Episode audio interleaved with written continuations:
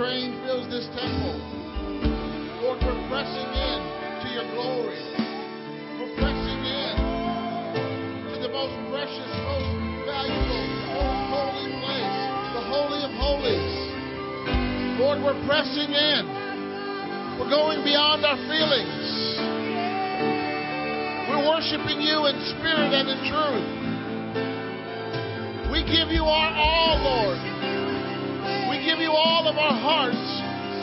our soul, all of our strength. We give to you, Lord Jesus. We exalt you, Lord. We humble ourselves under your mighty hand that you may exalt us in due time. We come into your presence where there's fullness of joy and pleasures at your right hand. Oh, blessed be your holy, holy name, Lord. You are holy. We join the angels and we say, Holy, holy, holy is the Lord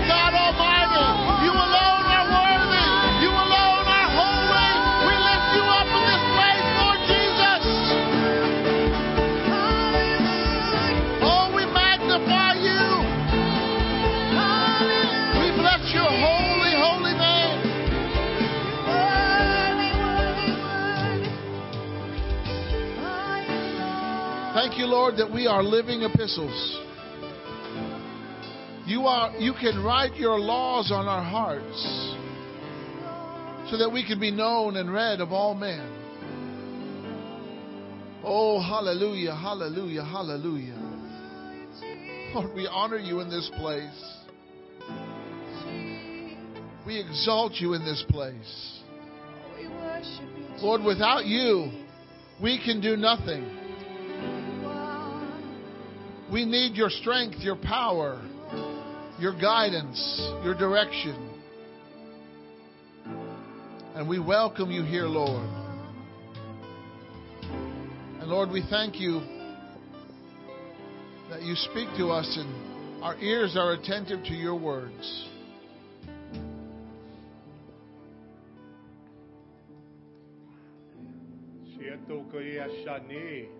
O ne ako da shani ako ba ye he yako ne a shani ako boha ye anasha ye anasha ye anashama ki ako a ne akasha mama e. A ne akaha shama e. Yako ne he o For I am doing a new thing, says the Lord. I'm calling you to a new and living way with a new anointing and fresh oil. I've got plans to prosper you, not to harm you, but to give you an expected end. Draw near to me, says the Lord, and I will draw near to you. I will make myself known to you. I will strengthen you. Hallelujah. Thank you, Lord Jesus. Amen. Someone say, Praise the Lord. Hallelujah. You guys may be seated. Do you have enough to eat? Amen. Well, now you're ready to feed your spirit. Hallelujah. You know, the Bible says, those who hunger and thirst after God, they, they shall be filled. Hallelujah. But we're glad you're here, and uh, just want to let you know, guys. I think Stephen mentioned it, but if you want to take a rocket home, uh, whoever would like to take a rocket home, you can take it home. All right. I don't think it'll take you home, but you can take it home. Amen. Hallelujah. Well, I'll tell you what. We are just so glad that you're here, and uh, God is here. Amen. Are you guys ready to go a little deeper? You guys ready to go into another level today? Amen. Well, we're going to uh, see this video uh, right before uh, Pastor John comes and, and, speaks to us. All right, so get your hearts ready and uh, let me know when it's uh, ready. All right.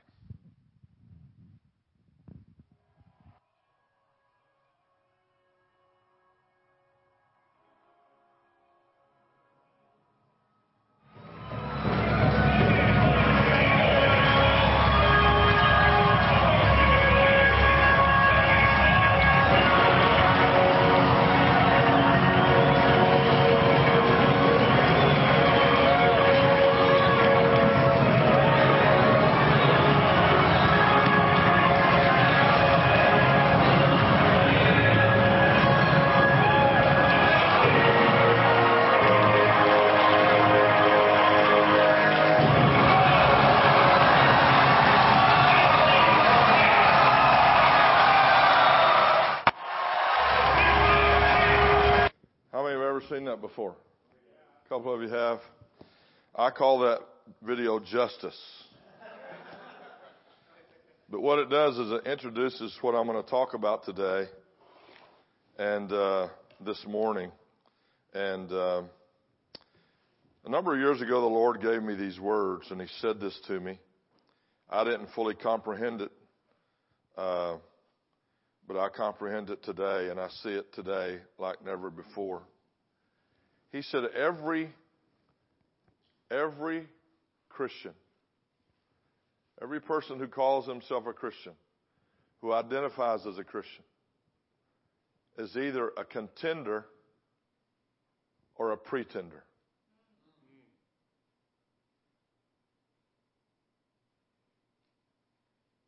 They're either in the fight or they're identifying and acting like they're in the fight. As I began to look at that and clearly see that from what the Lord said to me, the Lord, when He talks to me like that, He always gives me a scripture. Because the Lord is reminding us, actually, the Holy Spirit is reminding us of things He's already said. And that's what Jesus says the Holy Spirit does. The Holy Spirit reminds us of what God has already said. There's nothing that God has never said. The only thing He's yet to say is to you or to me is well done, thou good and faithful servant or what he's going to say on Judgment Day. But as far as what God has said, he has said it already. Many people that identify as Christians, they have this mentality that, well, if I do this, then God's going to do this. Sorry. God's not waiting for you to move. Meaning, Jesus is at rest in heaven. He's not waiting for you to do something so he can be the wizard of heaven and start pulling some levers behind the curtain somewhere. The Bible says he's at rest. He's seated. He's seated. He's not up there in a workshop somewhere. This is not the Santa of heaven. He's already seated. He's seated on the throne. Come on, somebody. He's seated at the right hand of God. He's seated in a place of honor, a place of victory. And what is he doing? He's ever making intercession for us. Jesus is always speaking the word over us. That's what, that's what that word intercession means. Intercession doesn't mean, well, he has all these random thoughts about us, you know, and just talks about us. No, he's speaking the word. He's washing up with, with the water by the word. Come on, somebody. Are you with me? Now, I want, I, I want to, I want to make sure that I have your attention. All right? Breakfast is over. I want to make sure I have your attention this morning. Undivided attention is the worst thing in the body of Christ. If you've ever had children, which many of you have, you know that undivided attention is, you know, distractions and that's what the enemy tries to do in the church today. Distraction, distraction, distraction. And what happens is we chase the shiniest object in the room. And that's what we're looking at. Because the devil knows of our short attention span. But it shouldn't be. When we were in the world, we didn't have a short attention span. So I want you to, I want you to focus, and that'll, that'll save us some time. Because I'm going to say what I need to say today. We're in a fight, guys. We're in a fight. We didn't pick the fight. We didn't choose the fight. But we're in a fight. Men are under assault. Has anybody noticed? Manhood is under attack. Masculinity is under attack. Come on. They're trying to demasculinize our boys. It's working. I said, it is working, unfortunately. When I was in the airport flying here, I flew through Dallas Fort Worth, and I walked by a male that was identifying as a female, dressed like a female. And he was coming right at me, and I, I couldn't help but say, as I walked by him, wow. Wow. Our masculinity is under attack. Our boys, our manhood is under attack. Come on, somebody. Eh, it's so serious. It's so serious. It's so current. It's so in our face that I just saw this the other night. I wasn't planning on it, wasn't watching it. I walked in my hotel room in Florida after a men's meeting at night. We had 200 men there. And I'd just spoken with the pastor at dinner after the meeting of some things that I've been researching and looking at with regard to concerted attacks, meaning groups coming together to attack manhood and men of our nation. Boys, young men, to neuter us. One of the side effects of the COVID vaccine is a great reduction in the sperm count in men. You think that's by, by happenstance? You think that's by surprise? No. Pharma is working in concert with the powers that be, driven by the Antichrist spirit to do what? To take out the head. Now watch this. I want to show, I want to show you something. I've got scripture for you. I got scripture for you. This is the one you're talking about, right?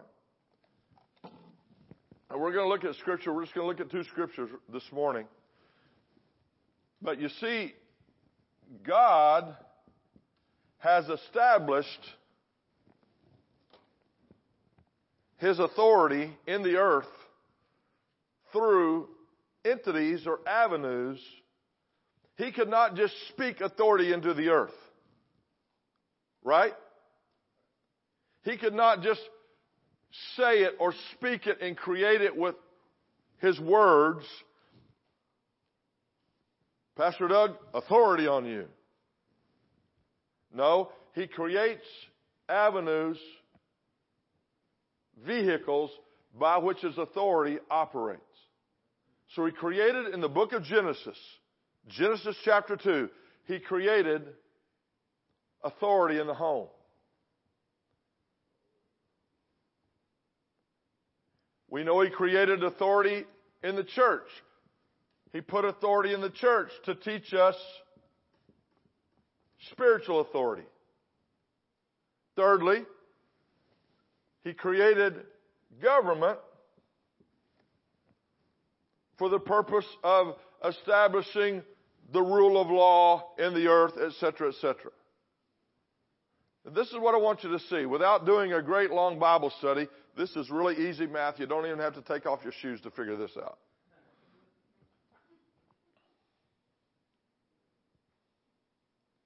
For those of you who didn't get that, I mean, you know, this is easy to count. You don't need extra digits to find.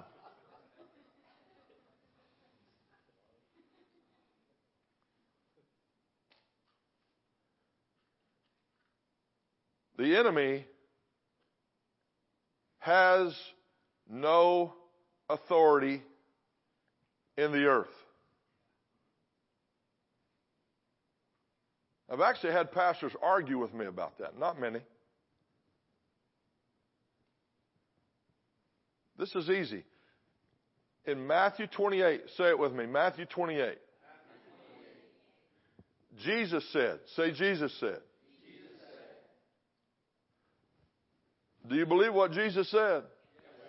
Well, in Matthew 28, Jesus said, All authority in heaven and on earth has been given unto me. Do you think he shared any of that authority with the devil?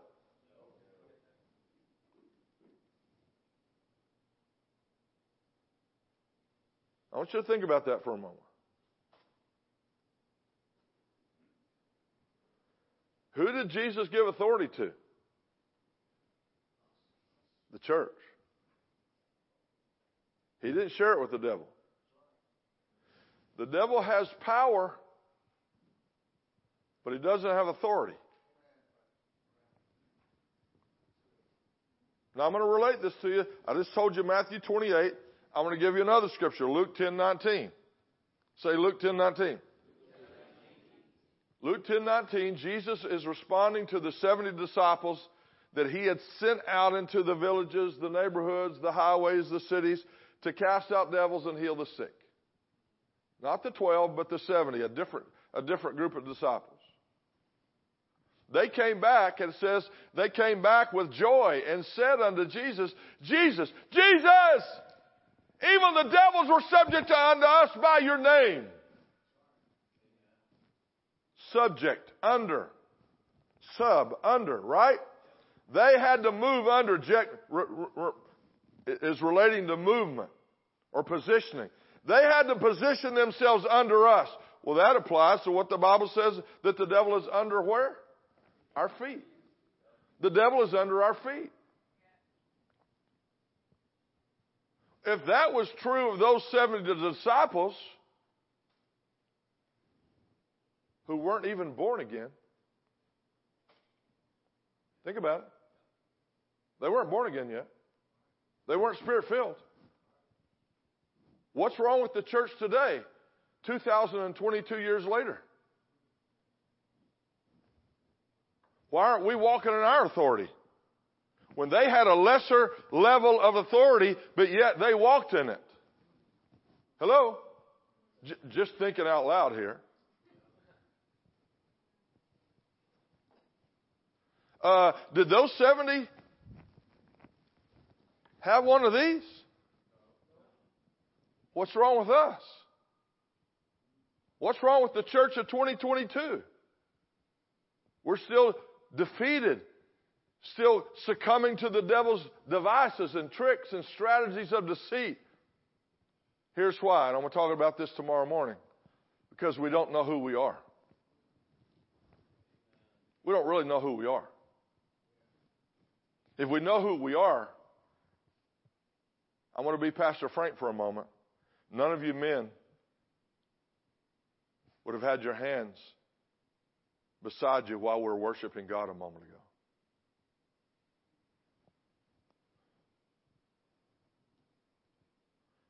If we know who we are, when we sing that song called the Revelation Song, we come out of our shoes. Come on. First time I heard that song was in Minneapolis, Minnesota. On the radio, on my rental car. As I was returning it back to the Minneapolis airport, I fueled up at Sam's Wholesale Club in Bloomington, Minnesota. And that was on the radio. And I had that radio on. And I don't normally do this. I don't do, do like a lot of the young people and other people do, to, do today. They come in and fill up and roll down their windows and blast their their hip hop and all their vulgar music.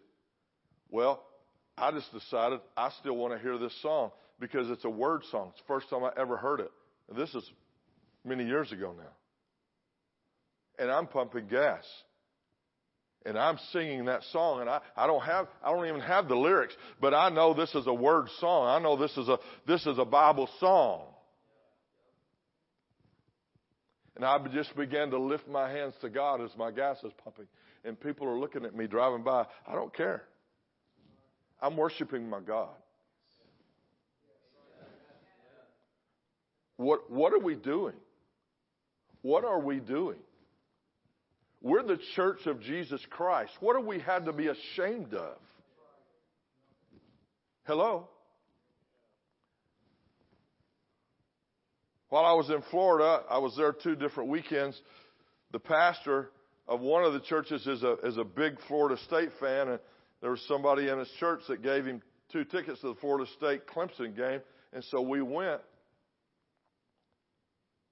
You know those football fans, they're unashamed of their team.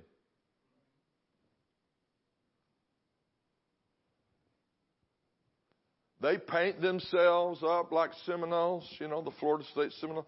They paint themselves up. They wear they wear attire, not just shirts and polos and t-shirts and jackets. They're, they they they wear the whole uh, Indian Seminole Indian attire. They're unashamed fans, which is short for fanatic. They're unashamed fanatics. When will the church be unashamed of the Lord Jesus Christ? Where we will worship God openly and freely and show the world. We call them Shadrach, Meshach, and Abednego, but their real names, their Hebrew names, are Hananiah, Azariah, and Mishael. We don't call Daniel Belshazzar. That's what Nebuchadnezzar and the Chaldeans named him, but we don't call Daniel Belshazzar. We call him Daniel. So why do we call these guys by their Chaldean name when their names, their given names, their godly names are Hananiah, Azariah, and Mishael? They were unashamed of God. Again, they're not born again. They don't have a Bible. They don't carry around the scroll of Isaiah with them. Huh? They're not born again. They're not spirit filled. But they would not bow to the idols of the day. Do you know that we have more idols today than they did in that day? We read the Old Testament, we, man, oh, that's a weird, all those idols, those golden images. Are you kidding me?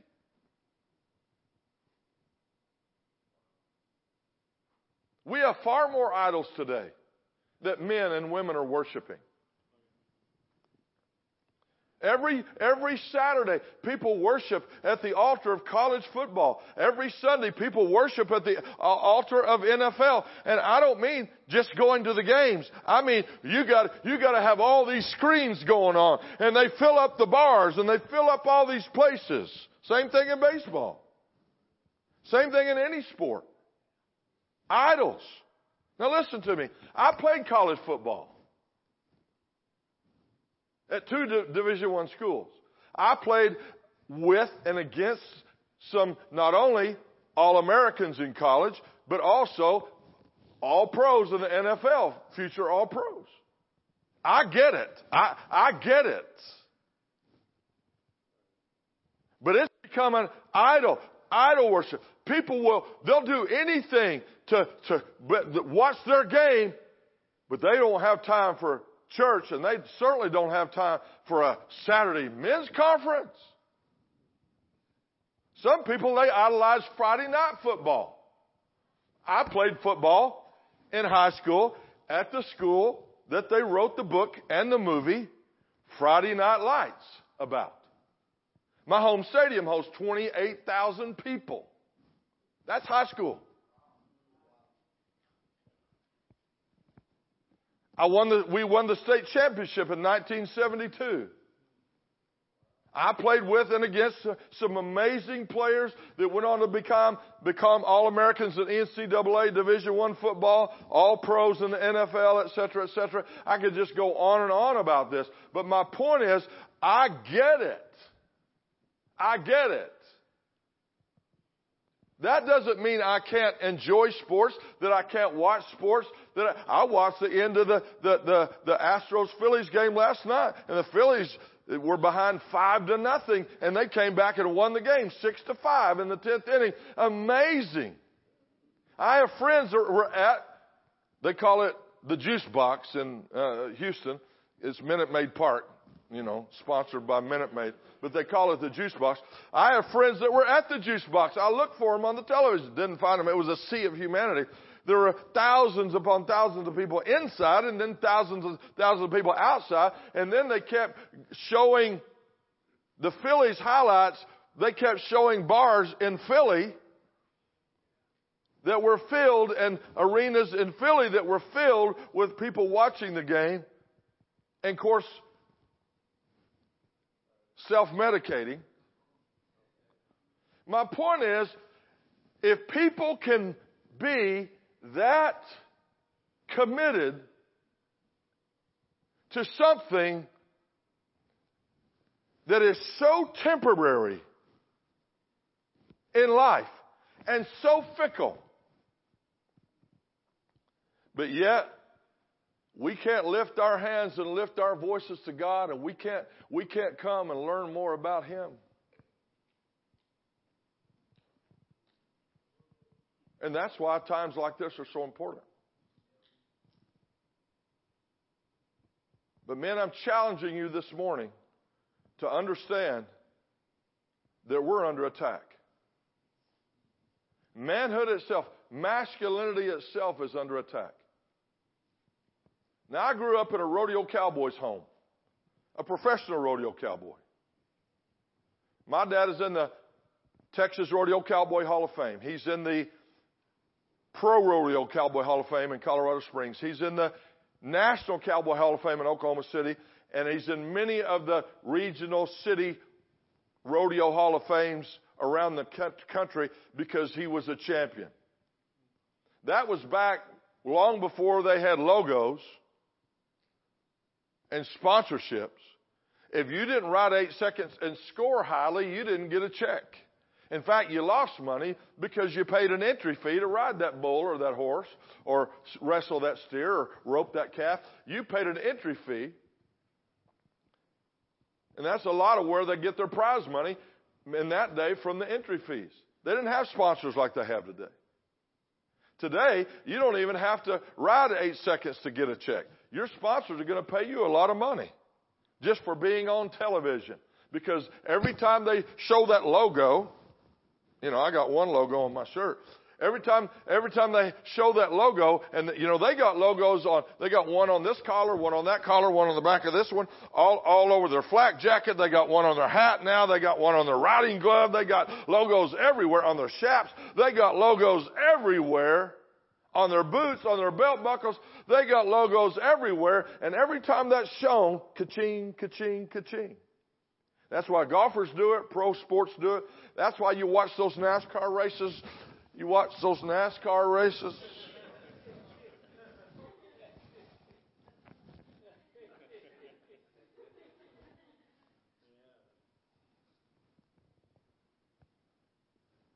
And they primarily put those logos on those cars. There's scores of logos on those cars.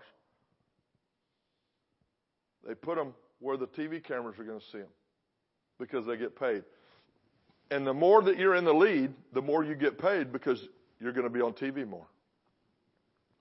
So there's actually software developed, used to be individuals, that would sit and watch every sporting event and count the number of seconds or minutes that your logo was seen on national television, and then you got paid accordingly.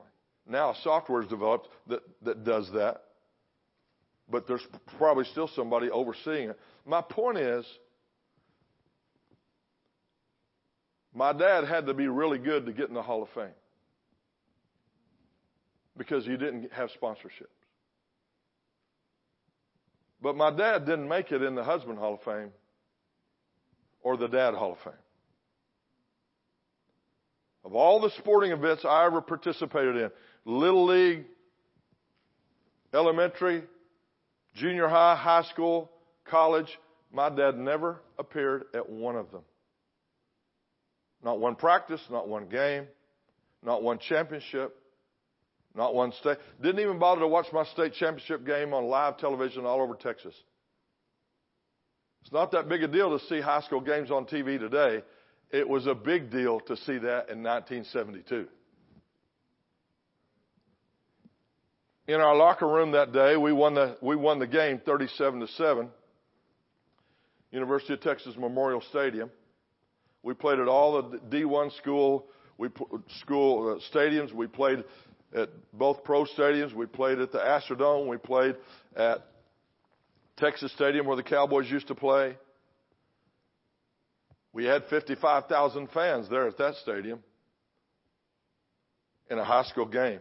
We chartered Southwest Airlines jets in high school to go to our playoff games. You know, Texas is a big honking state. Don't know if don't know if you, you really know how big it is, but El Paso, Texas, is closer to San Diego, California than it is to Dallas, Texas. It's out there. I lived in West Texas. I still live in West Texas. And where I lived in Odessa, Texas, it's still 288 miles to El Paso. So my, my point is, it was a big honking deal, and my dad never even bothered to turn on the television. Never bothered to show up.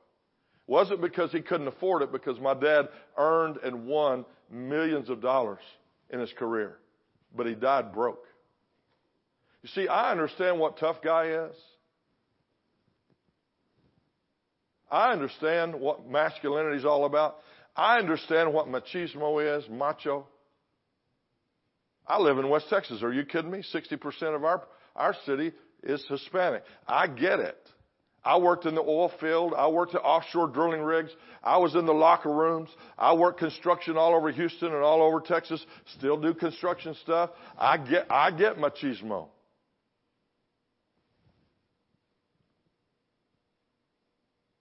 But just because you're macho doesn't make you godly. Come on, somebody. Now, I, I get tough guy. I grew up on a horse. I grew up roping cattle, branding cattle when I was three years old. I get tough guy. We ate, my brother and I, we cut, we cut calf nuts. You can't say that from the pulpit. That's why I came over here.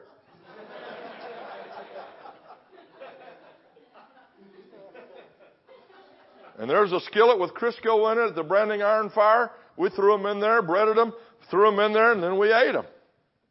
I get tough guy. And you had blood coming down, blood coming down the corner of your mouth when you bit into them. I get tough guy. Tastes like chicken. I'm kidding. I'm kidding. Not. But my, my point is, I, I get all that. Are you kidding me? In the oil fields? You think everything's holy in the oil field? You think everything's holy uh, uh, in the construction uh, zones around a mega city like Houston, the fourth largest city in the country? No. You think it's holy in the locker rooms? No. I understand how rough and tough things get. But that doesn't make a man. What makes a man is submission to the lordship of Jesus Christ. Pastor said it last night. Jesus is not only the King of Kings and the Lord of Lords, He's a man of men. Because of our background with Catholicism and Michelangelo and all these paintings and all these Bible story books and stuff, they, they make Jesus out as this.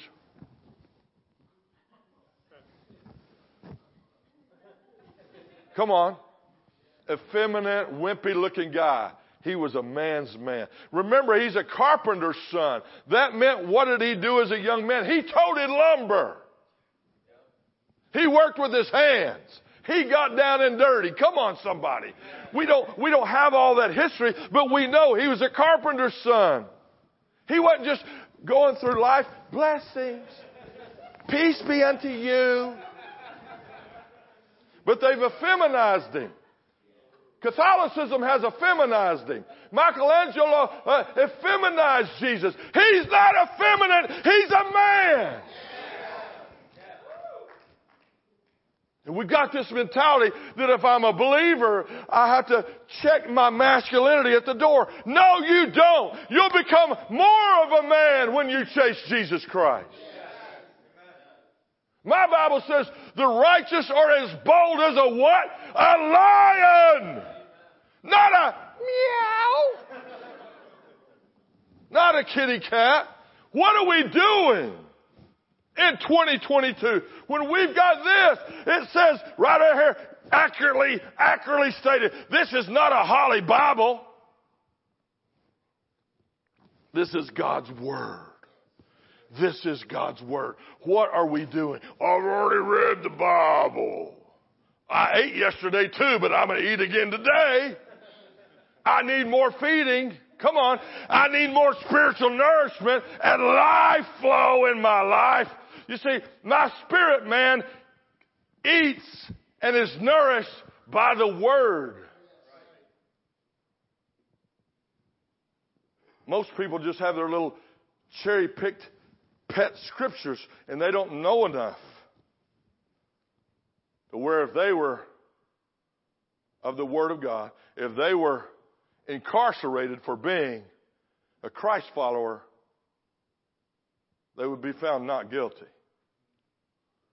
I don't ad- identify myself as a Christian anymore. It's only used two times in the New Testament, by the way. I identify myself as a Christ follower. That's used scores of times in the New Testament.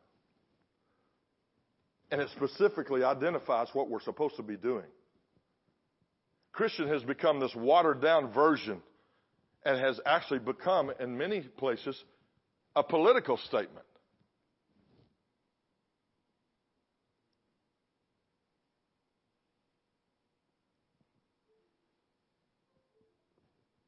You identify as a Christian in many cases, you're pigeonholed into this position of lame brain, weak minded. Come on. But when you say you're a Christ follower, I follow Christ, that's a whole different mentality. And that's more of a Bible term than Christian is. 74% of Americans identify as Christian. The word Christian means like Christ. I don't think that 74% of Americans are acting like Christ. It literally means the word Christ is not Jesus' last name, it's his title, anointed one. Christian means little anointed one. Last time I checked, you know, I fly all over this country. I, am in seven states just this, just this month. I was in five states last month. I fly over the, all over this country. And I'm not seeing 74, or 75%. I'm not seeing 10% of Americans acting like little anointed ones. They're acting more like big doofuses instead of little anointed ones. Come on. Now here's what I want you to see here. The devil ha- doesn't have the authority to come and snuff you out anytime he wants. If he did, you'd already be snuffed out before you ever heard the gospel, before you ever got born again. So what does he do? He has to come through the channels of authority that God ordained. These three. You want to know why the home is under attack? You, you want to know why marriage is being redefined? Because of this right here. Because the devil is trying to break down and undermine godly authority in the earth. In other words, he was not successful, last time I checked my Bible, he was not successful at undermining godly authority directly in heaven. He got the boot. Right? So what is he doing? He's trying to undermine godly authority through God's delegated authorities. Us. The home, the church, and government. Now listen to me.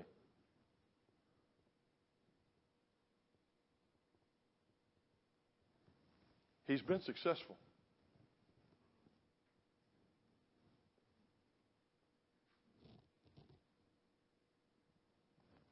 Let me write a number on this board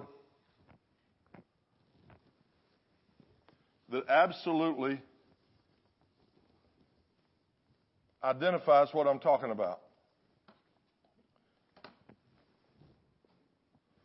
It's a big number.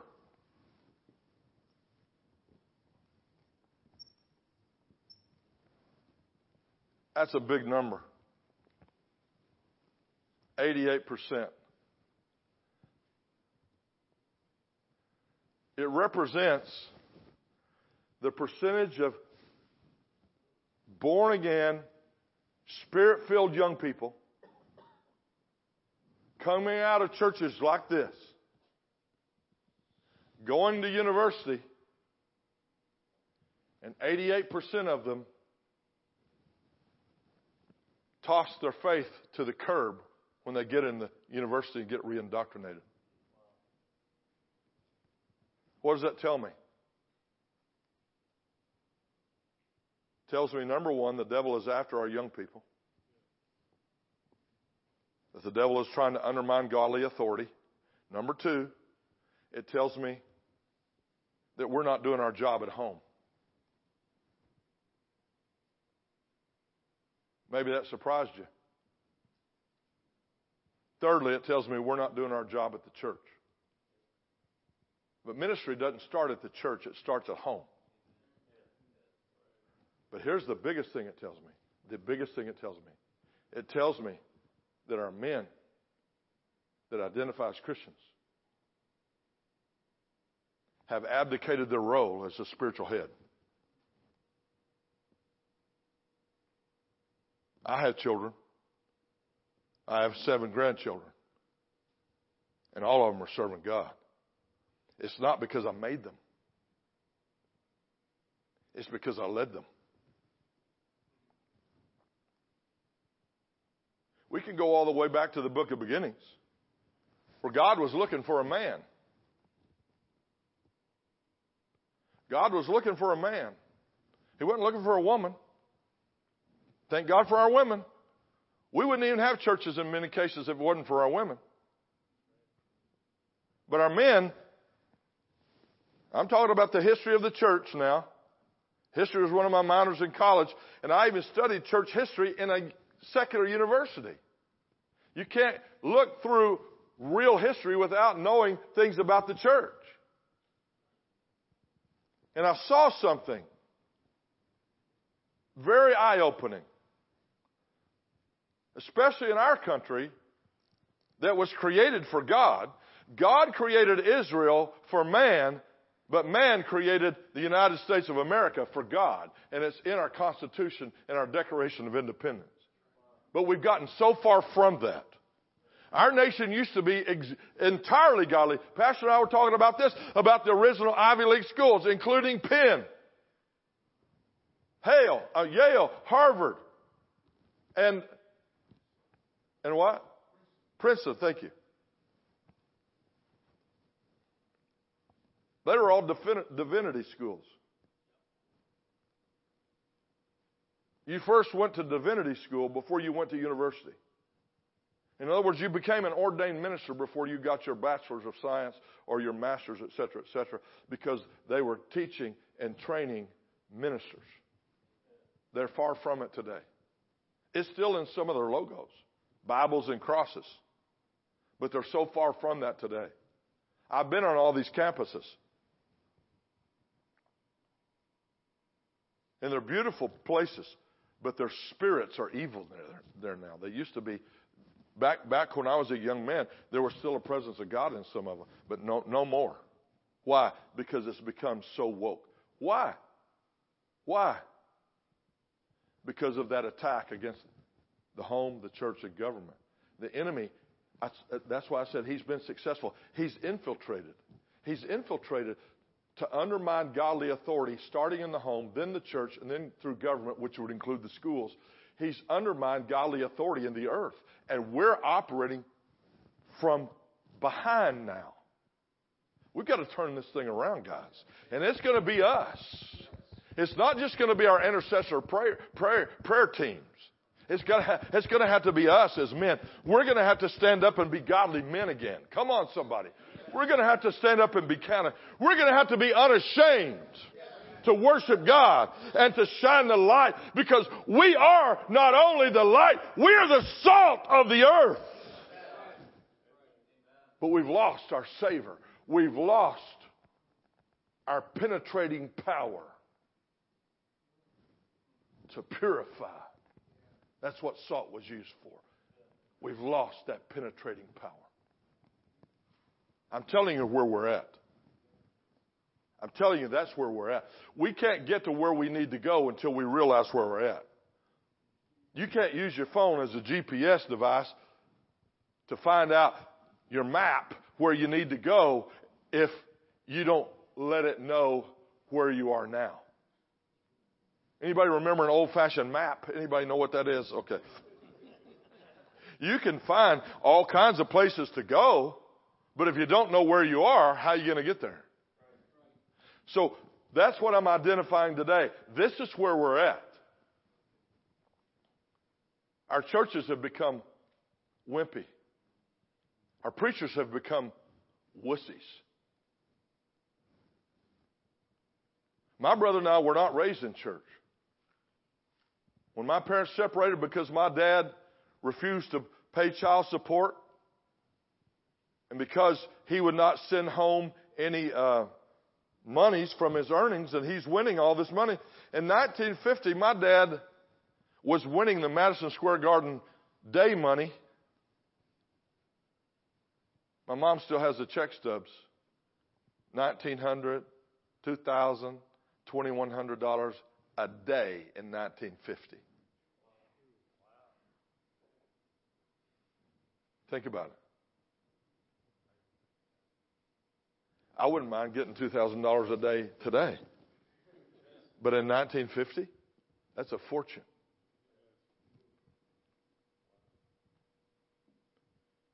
And we gamble it all away. My dad died 10 years ago and still had a gold nugget ring with a diamond horseshoe given to him by Billy Binion, the son of the famous Golden Horseshoe Casino in Las Vegas. I said, Dad, where'd you get that ring? He said, Oh, they gave it to me. I said, So they're, they're in the habit of at Vegas and Atlantic City of giving away free gold nugget and diamond rings? Yeah, and they gave me a free hotel room and free food too. Oh, so it's just free? That's like I have to tell my wife, there's no such thing as free shipping, honey. UPS and FedEx and USPS are not giving away free shipping. You're paying for that. Your five easy payments are paying for that. Come on, somebody. There's no such thing as free hotel rooms in Vegas. There's no such thing as, as a free buffet. There's no such thing as, as, as a free gold nugget diamond ring in Vegas. You're paying for it because you're losing money right and left. They will gladly house you for free to take your money out of your pocket. I don't know if you've ever been in a casino or not, but there's ATMs everywhere. There's ATMs in the men's restroom. I kid you not. They're going to steal your money. They don't build those multi million, even billion dollar buildings now for free just so you can come and watch the fountains. You're paying for that. Have we become so gullible that we just believe all the advertising? Back to my point. My brother and I were not raised in church. We didn't have Bibles. My parents never opened the Bible. They never prayed a moment's prayer with us. And we would see Christians at school, even though we were living in the projects of Dallas and Fort Worth, we would see our friends at school that were Christians and they were such wimps. We were from the hood. We're athletes. We didn't want to identify as wimpy. Hmm? You know that God doesn't want you to identify as wimpy? God's not wimpy. Jesus is not a wuss. Jesus is not wimpy. Why, why do we want to identify? And the only preachers we knew were sissies. And they were even effeminate. So there's no way. We're not interested.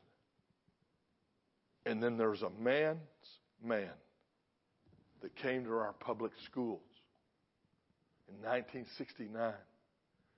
He was 6'4, had a big booming voice like this that captured our attention.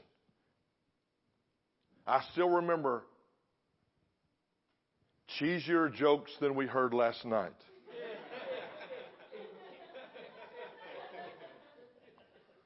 that he had.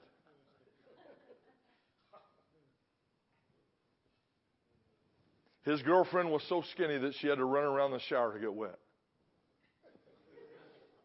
Was she, she was sitting in class one day and got a runner in her pantyhose and she fell right out of the hole.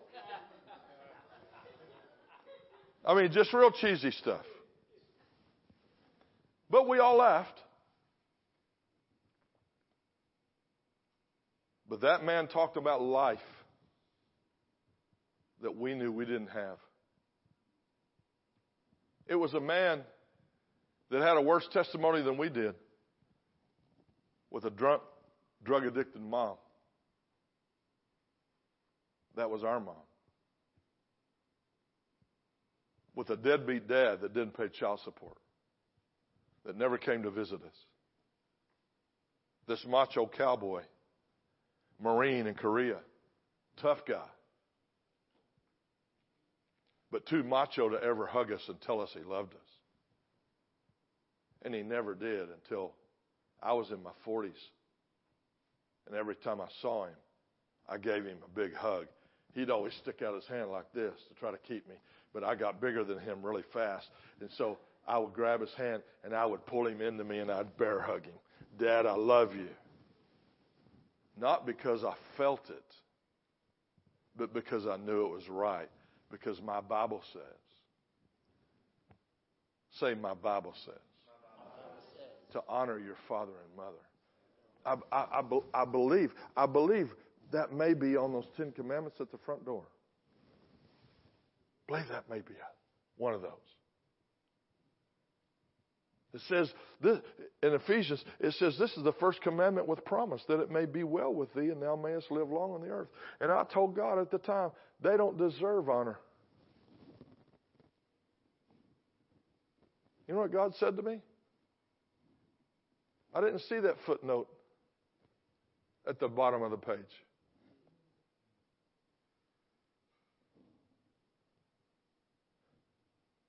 There's no number or asterisk that says at the bottom of the page, only if they deserve it. Honor them only if they deserve it. So we're commanded. It's a commandment. It's the first commandment with a promise. That it may be well with you and you'll live long on the earth.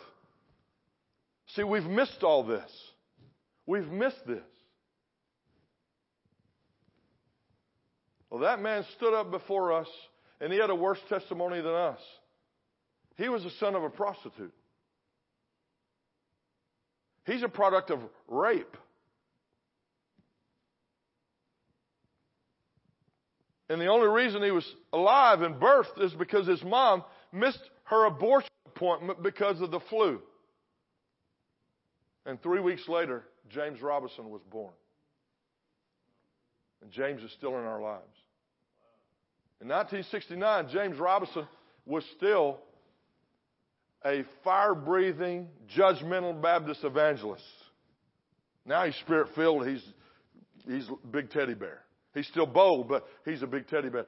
But in 1969, he was anything but a teddy bear. But you know what? That's exactly what these street boys needed. It's exactly what these jocks needed. It's exactly what these project, project boys needed. And three nights later, we walked the aisle and gave our hearts to Christ. We've never been the same since. We still needed pastoring. That's a whole different story. We still needed pastoring. And after three weeks of the Baptist church, we figured out we weren't going to get pastored at the Baptist church because they actually gave us New Testaments much smaller than this, pocket New Testaments. We were actually reading our New Testament every day. Even in class, we'd get our schoolwork done and we're reading our, we're reading our New Testament. And we come home and, and compare, we're in different schools.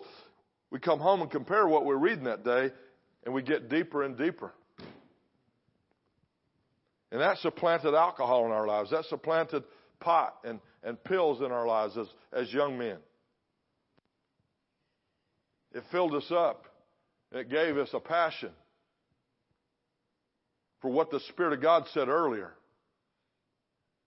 the plans and the purposes that He gave us are not for evil, but for good. To give us an expected end. To give us a blessed life. Gentlemen, that's what this word and that's what this relationship is about. Jesus said it this way The thief cometh not but for to steal and to kill and to destroy. And, and, and. Not or, and. The enemy doesn't do one out of three, two out of three. He does all three every time. That's why Paul said later, give neither give any place to the devil. If you give him any place, he's going to come in and steal and kill and destroy from room number one. And then he's going to go to room number two and steal and kill and destroy from that one. Then he's going to go to your kid's room and steal and kill and destroy. And that's what the 88% represents.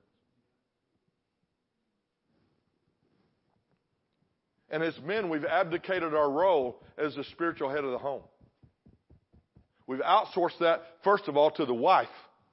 Secondly, maybe to the church. Thirdly, maybe to the Christian school or to the VBS. Or come on, or the, to the to the children's pastor. Come on, then to the youth minister. We've abdicated our role as a spiritual head, but ministry starts at home, not at the church. Ministry starts at home, not at the evangelistic meeting. Ministry should start at home. That's the way God ordained it. And that's, the, that's why the enemy has been able to come and steal and kill and destroy from the home. Remember the book of beginnings? God was looking for a man. And he found Abraham. And this is what he said about him. I know him. I know him. But God's the only one, you said it earlier, God's the only one that knows all things. He's the only one true know it all. Right? Nobody else knows it all, but God knows all things, says the Old and New Testament. God knows all things. He knows, like I said, he got all of my messages last night. He knows the end from the beginning. So he knows everything. And when he said, I know him, he really knew him. He knew what he was going to do. He knew what he was going to say. He knew how he was going to act. He knew him. And he said, This is what he said of him. This is Genesis 18. For I know him, that he will command his children and his household after him to do justice and judgment. Think about that. God knows you too. God knows me too. Are we doing what we're supposed to be doing?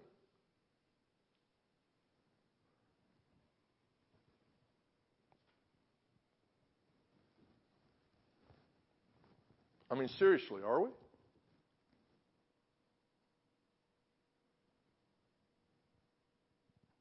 So the thief, Satan, comes to steal and to kill and to destroy. Thank God that's not the end of the verse. I am come, Jesus said. I am come that they might have life and have it more abundantly. I've actually had preachers argue with me. Well, he's talking about heaven. Did I miss something? You mean the thief is going to be loosed in heaven, stealing and killing and destroying? I think not. I think he already tried that and got the boot.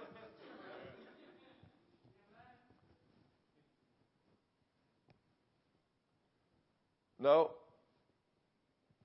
He was talking about on earth. And that's why it's inferred, I am come to earth that you may have life and have it more abundantly.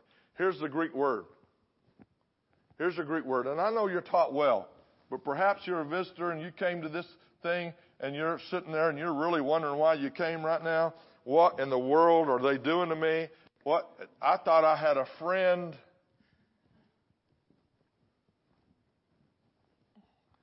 Greek word zoe for life. It refers to the God kind of life, life as God has it. Jesus came to earth came to this dirt ball for one reason and one reason only to bring us life like God has. So, what in the scratch are we doing? Really, I'm, I'm serious. I'm, I'm really serious. I've been in 3,000 churches, and that's conservative. I've been in the ministry 43 years. I've traveled to 32 countries. I've preached in 47 states, 8 out of 10 Canadian provinces, all through Mexico, Central America, South America, Europe, North Africa. What are we doing?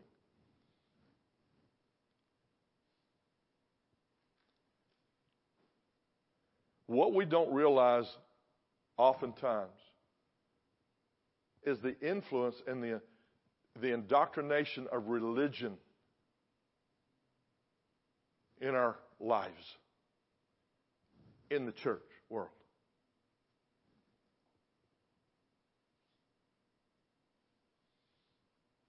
Even in our kind of churches. My question is still, what are we doing? Are we serving God? Are we following Christ? Are we doers of the word? When I say we, I mean me. Because I'm accountable for me.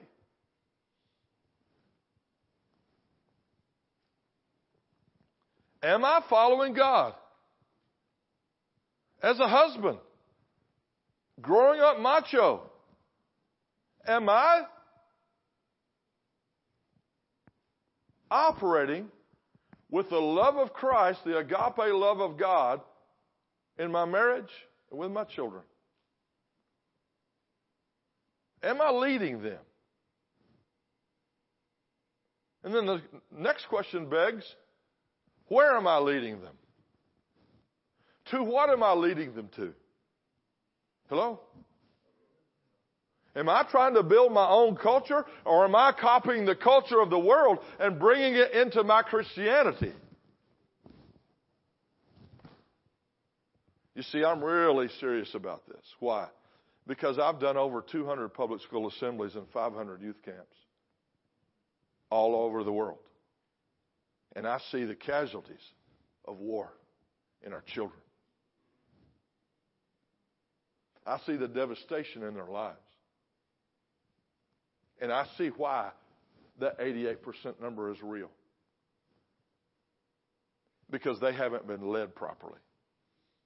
Pastor and I talked a long time at lunch yesterday. Our children and young people will go wherever they're led. That's why they get involved in all kinds of wacky, crazy, brain dead stuff. Have you been to Philly lately? I was in Pittsburgh just uh, a month ago. Have you seen what's walking the streets of Pittsburgh? Have you seen what's in the malls and the restaurants? Our young people will chase this most whacked out craziness.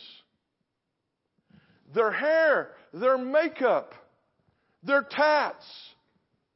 I'll get to the girls in a minute. I'm serious.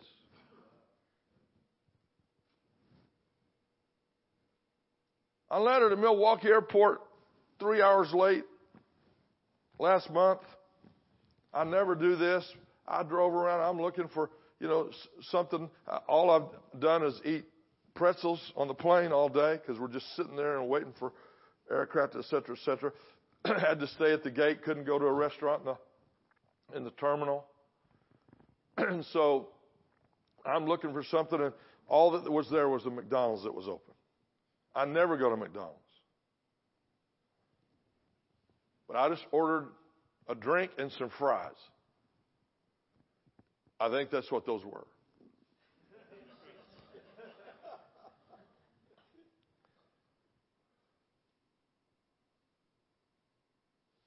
I got to the first pay window.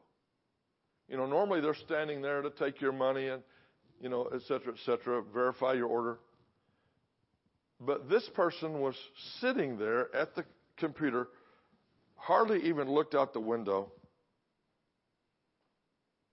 long hair, makeup, ball cap on, fingernail polish, chains, necklaces, breasts. But because I had a profile, Adam's apple was still there.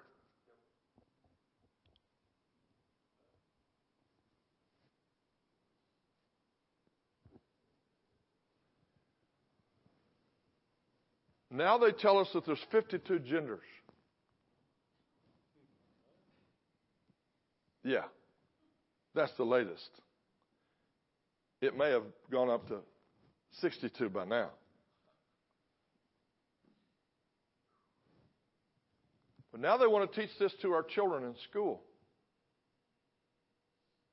If you were to talk to a three and a four year old like they're talking to three or four year old, you'd be arrested.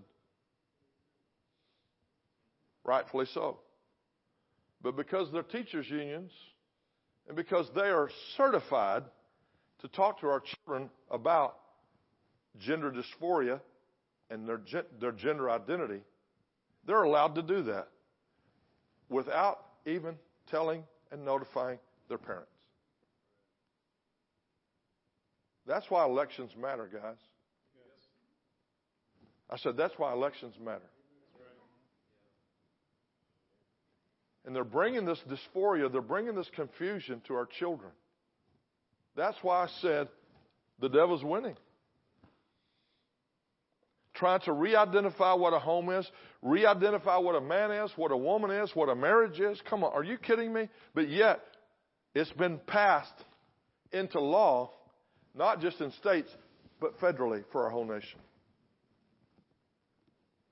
that a man can marry a man and a woman can marry a woman legally and nobody can do anything about it. We're living in the last of the last days. Jesus said in Matthew 24, as in the days of Noah or in the days of Noah, so shall the Son of Man come and return. He's coming soon. But when I see that and I look that up, it says, let's just turn there. Let's just turn there.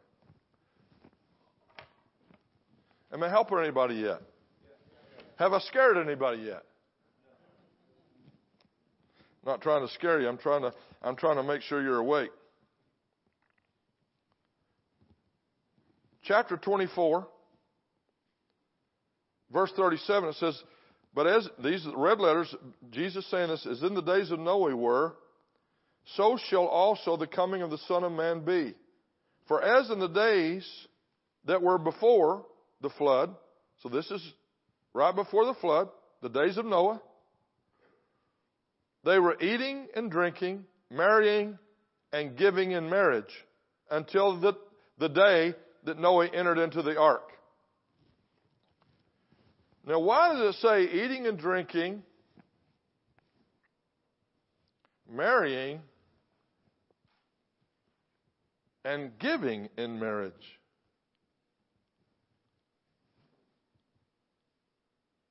Wouldn't that be included marrying?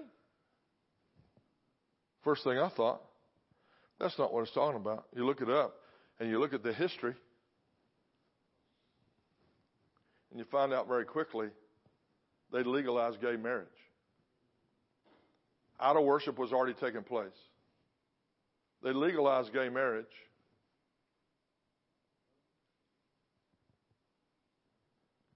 If you look, if, if you go back to the book of beginnings, Genesis, and you see the vileness, lasciviousness, the demonic influences, the idol worship, the ungodliness, the worship of animals, that happened before the fall of the Roman Empire. People are worshiping animals today. Talk about an endangered animal about to eat an endangered plant. People are worshiping plants. People are worshiping animals. They really are. Have you flown lately?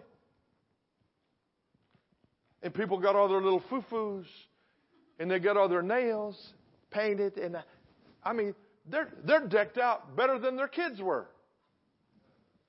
The animals. We're living in an unprecedented day. In our ministry, we have, we have uh, one, two, three, four groomers all work at the same place. Four groomers.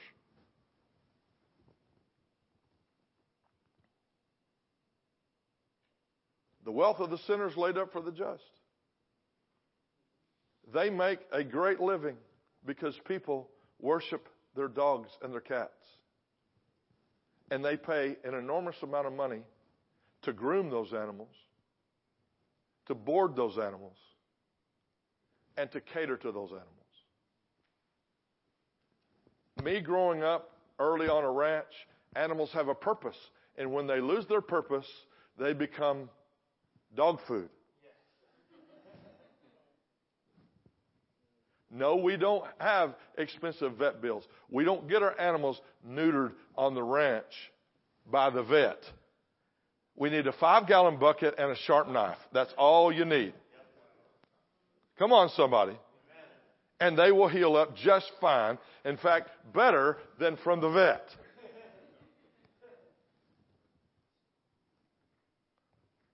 Let me explain that a little bit. The head goes in the bucket where they can't see and they can't get out of there the way you tie them in the bucket. And that's not a big deal to a cat because a cat likes buckets. The cat loves to climb and stuff. But anyway, they may not like you for a couple of days. they may steer clear of you because you identify with something that's very painful. But they're hungry enough, they will come back when you feed them. Duh. But now we worship them, we bow down to them, and people spend tens of thousands of dollars on their vet bills. We also have a vet in our ministry, so I know these stories.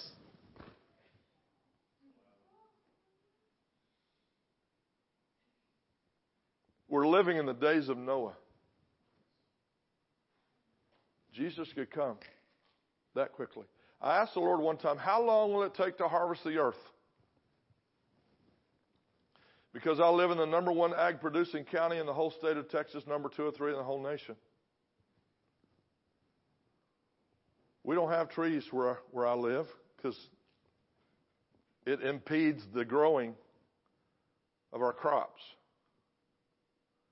You know, this beautiful countryside and these rolling hills here in PA. Where I live, they would knock down all those trees and they would plant corn there, plant beans there, plant something there. They're going to plant something there. They're not, and they're not going to let those trees steal the moisture out of the ground for their crops. That's their mentality. Of course, on the high plains of Texas, there's not a lot of trees anyway. I live at 3,500 feet above sea level. It's as flat as a tabletop. But underneath is groundwater called the Ogallala Aquifer we're on the southern end of it. The northern end is all the way to North Dakota. It, so it runs through all those states between us and North Dakota. And when they discovered that that groundwater is there and they started planting in this, in this fertile soil, it became this oasis. And so I know a lot about agriculture. I know a lot about livestock. So the Lord said, How long does it take to harvest a crop? When I asked him, How long does it take to harvest the earth? So he said, How long does it take to harvest a crop? I said, About a month. And he didn't say anything else. This is going to be a quick work. This is going to be fast. He can harvest the earth very quickly. But you know what? He needs laborers. Jesus said he needs laborers. So, what in the scratch are we doing? Think about it. What are we doing as the church?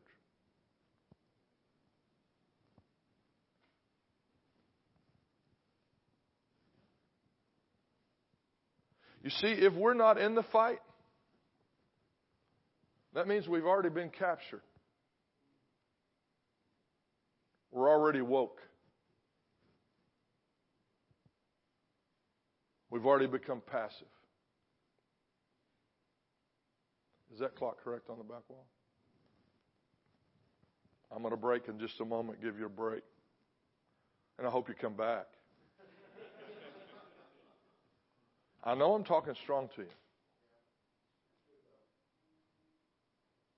But to get my point across, I have to. Jesus didn't mince words. So I'm not going to mince words. Look at Jude, verse 3 with me. And we'll, we'll, we'll wind this one down. So, this Zoe life, that's what he wants us to walk in. The life as God has it. But yet, the church is not doing that. The church is just as divorced as the world. The church is just as drunk as the world. The church is, is, is, is just as compromising as the world. Hello? Jude 3. Jude is right before Revelation. Jude, think about who Jude was. Jude was the half brother of Jesus. So Jude knows, knows his business. Or as they say in West Texas, knows his business.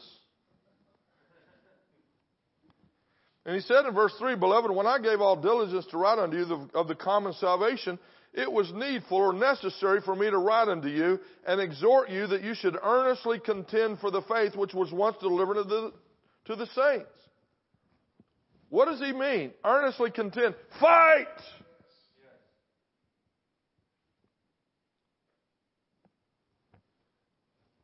What happens if we don't fight for the faith? We lose it!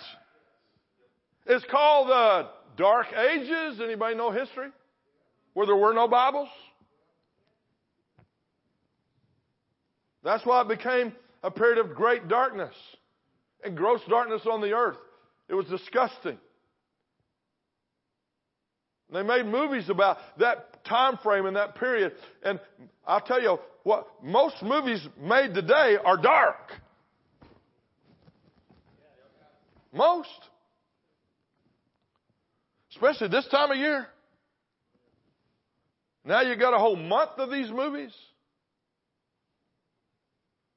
And after that, you got these cre- these cheesy Christmas movies are going to come on. Some of them are good, but most of them are pretty cheesy. It's called the Hallmark Network. Sorry, ladies. You mean the predictable network?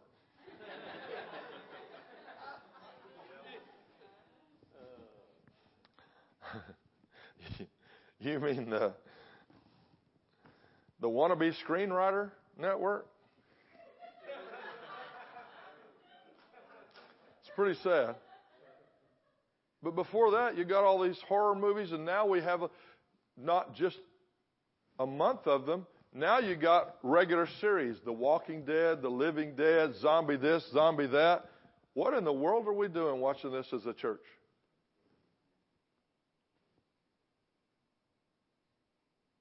It, does it surprise anybody why the spirit of fear gained such ascendancy in 2020 during COVID?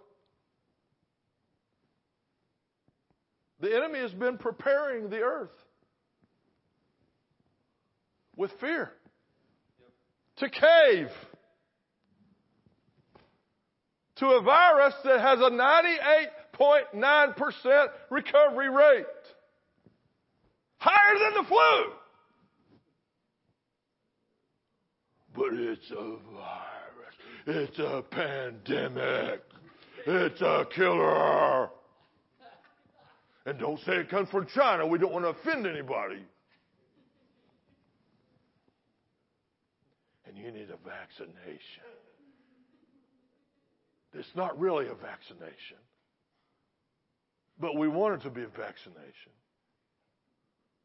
Just trust us. It's a vaccination. You don't need any mask. But now we need them. and you might need a second and a third one and a visor and a hazmat suit. And you get the vaccination because it's going to restrict the virus where you can't contract it and you can't spread it. But then actually you can still get it, and you can still spread it. It would be funny if I if I was making this up, but that's what was really happening. And we give all this wonderful accolades.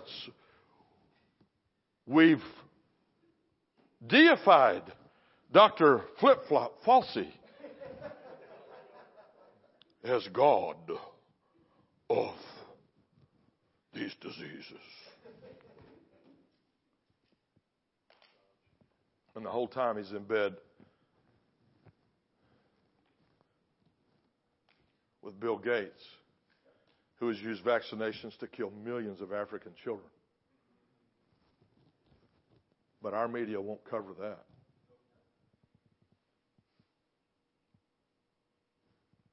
How in the world was that perpetrated on American people? Fear. Fear. Number two, because the American people have become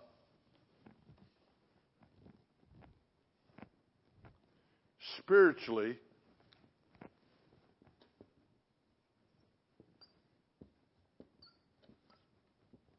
ignorant.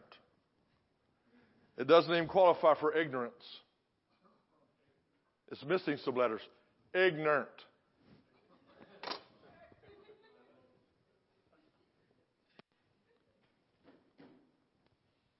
How many grew up hearing the saying, what you don't know won't hurt you? That's a lie. What you don't know can kill you. Ignorance can kill you. Amen. Now, don't misunderstand me. The virus killed a lot of people.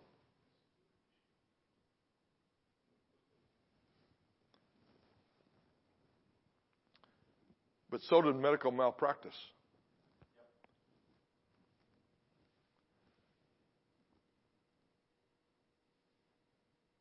virus almost killed my brother.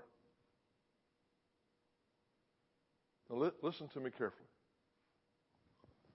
My brother pastors a church of over 15,000 in Tulsa, Jerusalem. Tulsa to the rest of us.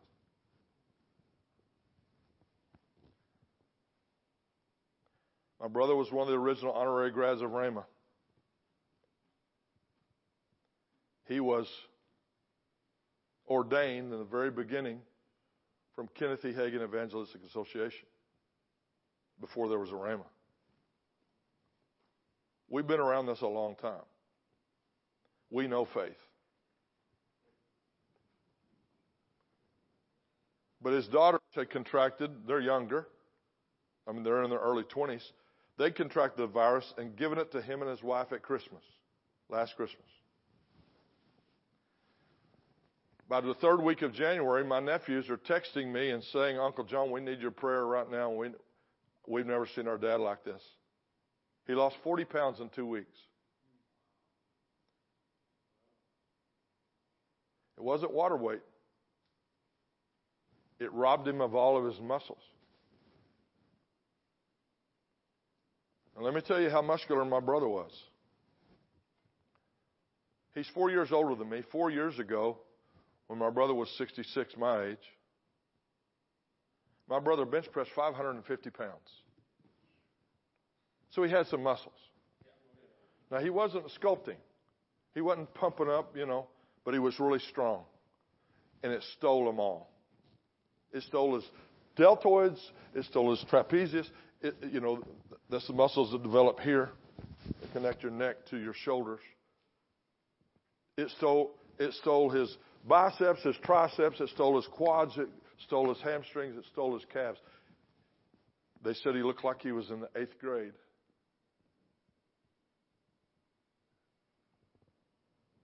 My brother's in great shape. He runs bleachers every day or every week. He still lifts. He does all that with his sports teams at his Christian school that they compete in the public school in Oklahoma, with the public school arenas in Oklahoma. But he does it to stay in shape for hunting. He's an avid hunter. He's on a trip right now to the Yukon or somewhere exotic, you know, Alaska or somewhere. he's gotten some, you know, nine nine and a half foot brown bear. That's a big hunking bear. That's not a bear you want to meet in the woods. And for any of those that are against hunting, if you don't harvest these animals, then by the way, you have to buy a tag to do it, to legally harvest it. They get disease and they will kill the rest of the animals. They will kill the rest of the herd. And that's why you have so many deer carcasses on the road because not, there's not enough harvesting taking place in Pennsylvania, Iowa, and some of these woke states.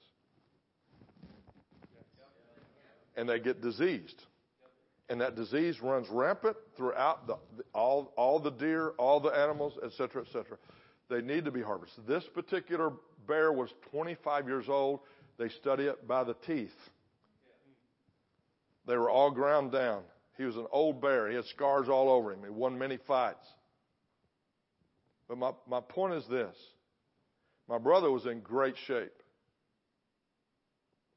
His team physician is the head surgeon at the biggest hospital in the state of Oklahoma on the hill at 61st and Yale. You know which one it is. And this is what he said to my brother and to his wife I cannot put you in the hospital and give you what you need to survive. Think about that statement. I cannot prescribe for you what's necessary for, to heal you in the hospital. We put you in the hospital, they're going to put you on a ventilator, and you'll die in three days. That's from the leading surgeon. That's not from some woke person. That's not a conspiracy theorist. That's from the leading surgeon of the largest hospital in the state of Oklahoma. And that's been repeated over and over throughout America because of money. A lot of people died unnecessarily because they weren't given the medications, the minerals, the vitamins that were necessary to beat COVID and kick it in the butt. My brother was raised up in two weeks from the right medication, but primarily 85% of people that die from COVID or have severe COVID issues are deficient in vitamin D3. Take vitamin D3. I still take it. Zinc.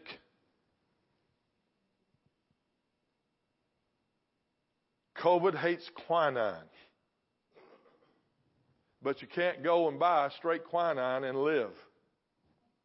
But you can drink tonic water that has quinine in it, safe levels of quinine in it, and so we, every day, take these supplements and vitamins, no drugs. My, my wife and I haven't had any antibiotics or drugs in our body since 1981 when we were married. We've never spent a night in the hospital, a day in the doctor's office. We don't have to, we don't need to, because God is our physician. Are you hearing me? And we trust Him, but we do things proper naturally as well. We're not perfect at it, but we primarily fight that fight as well. Here's my point in saying all these things. There are real devils out there and real diseases out there. And those cells, those bacteria come through in and through our bodies every day. We breathe them in, we take them in through our skin, etc., etc. But when our bodies are in good shape and we're taking the right supplements and nutrients and we get proper rest, but most of all, we're believing and trusting God, they pass right through our bodies. Carcinogen cells are in our body right now, but they don't find a harbor when our bodies are healthier. We become too sedentary. We become too passive. We become, we, we, we, we become too reliant on Tylenol and, and ethanol and all the nols. Ibuprofens, etc., etc., trying to manage our pain instead of dealing with the issue in the beginning. At its root, at its source. I'm John George and I approve this message. I'll give you a break. But I want to finish what we're looking at here in this verse. We've got to fight this fight. We've got to fight this fight. The next verse says, But these, these other men were of this doctrine. They crept in unawares, making the grace of God and taking the grace of God and turning it into lasciviousness or lack of control. In other words, we can do whatever we want to do and still under be, be under God's grace. Grace.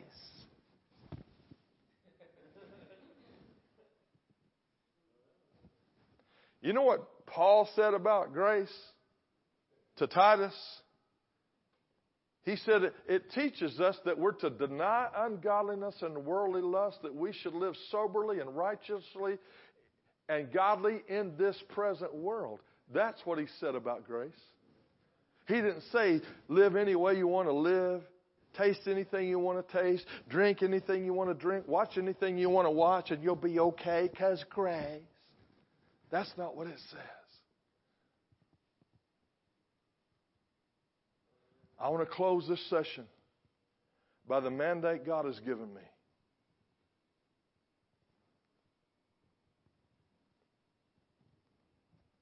This is what my calling is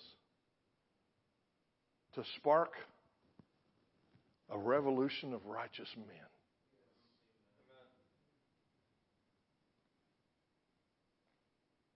Revolutions are not easy. They're not easy to spark. But we've got to do it. Because my Bible says that He's, Jesus said this. Jesus, He quoted Malachi, or otherwise known as the Italian prophet Malachi. People are afraid of Malachi because they're going to receive an offering when they talk about Malachi. So it's Malachi. He said in chapter 4, He's going to turn the hearts of the fathers to the children and the children's to the children to the fathers, as in the, the, by the spirit of Elijah. And Jesus quoted the same thing in Luke. That's not happened yet, but it needs to happen. And we need to be a part of that. Let's get in the fight. We didn't pick the fight, but bless God, we sure better finish this fight. Because he's not coming after a woke church. He's come after a glorious church, a powerful church, a church of authority, a church of power, a church of wisdom, a church of prosperity, a church of blessing, a church of favor. Come on. Not, not a beaten down, afraid church running, for, running to the hills for the pandemics are coming. No. We're out front. We're leading like we're supposed to be. Amen? That's who the church is supposed to be. The church is not to take a back seat to the world and to the culture. We're supposed to be leading. Come on, somebody. We're supposed to be standing up to it. Amen? Amen. Amen.